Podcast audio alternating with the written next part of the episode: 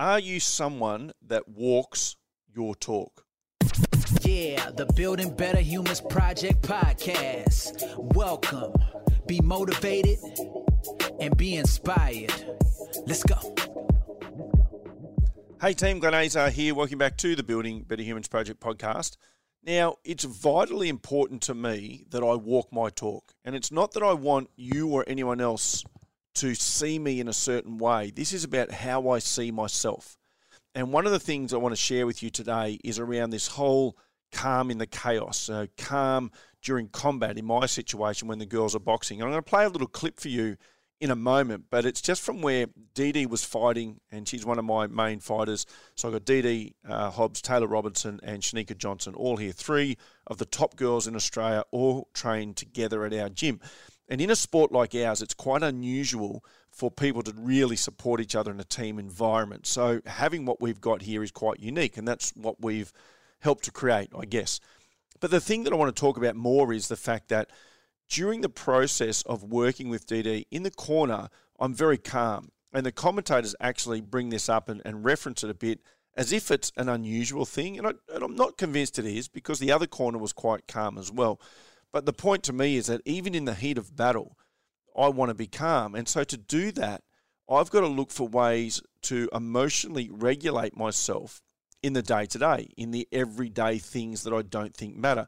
Whatever you want to be good at, you want to be good at it all the time. So you can't just say, I know that I'm calm under pressure if you're not calm in situations that don't involve pressure.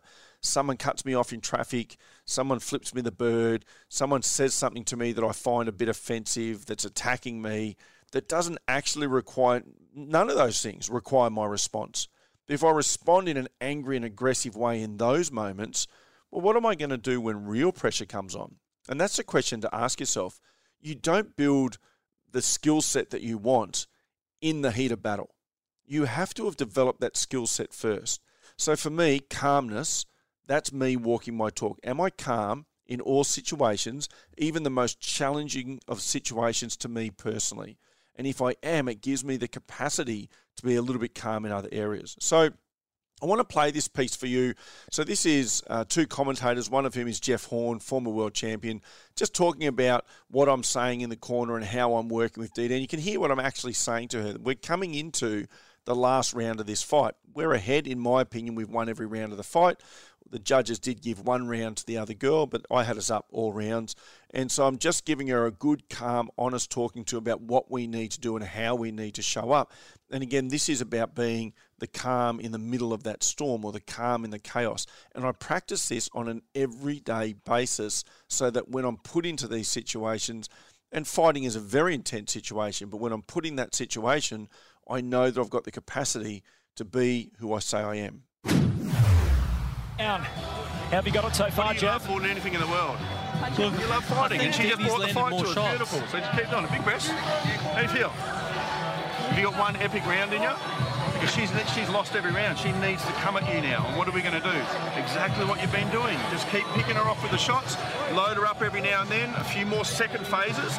There are times there where she stops for a breath, and you just you just have to go one two. It's there. Like it's literally there. I'll tell you what, beautifully, is she's making a miss constantly, okay? And this is just experience. You've got all the experience in the world. Last round come centre ring touch. Thank you. But what else have we got? We've got Mungal in us that she doesn't have.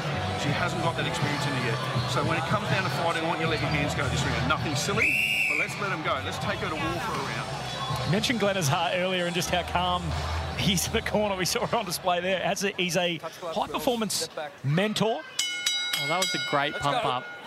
That was great talking from the coach in the corner. Mindset and youth development projects is the space that he works in, an overarching program called Building Better Humans. And you can see some of his work coming out there in the corner. And as you emphasised a little earlier in the, the fight, Jeff, it, they're very happy with the way their charge. Dee Dee Hobbs has gone through the first four.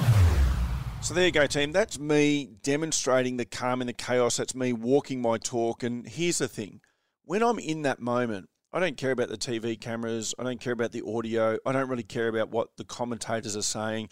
I'm solely there to do what I need to do for my athletes. And in this case, that was Dee.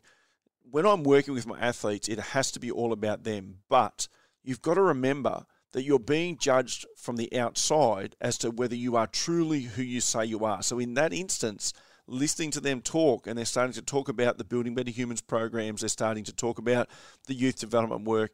Everything that I do is demonstrated in that moment. I can't sit here and talk to you or stand up in front of kids and say, be calm, have accountability, follow the success principles. If I get in the corner and I'm blowing up and I'm swearing and I'm, you know, throwing out, you know, spitting the dummy and throwing out the, as I say, the baby with the bathwater and getting angry about things and bringing all my emotion to it. Literally, what you heard in that little clip is me being exactly who I say I am, who I believe I am, who I want to be. So the question for you, who are you? and who do you want to represent yourself as? And then in what opportunities are you taking to actually be that person? At the end of the day, people will respect you more if you walk your talk, but more importantly, you'll also respect yourself more.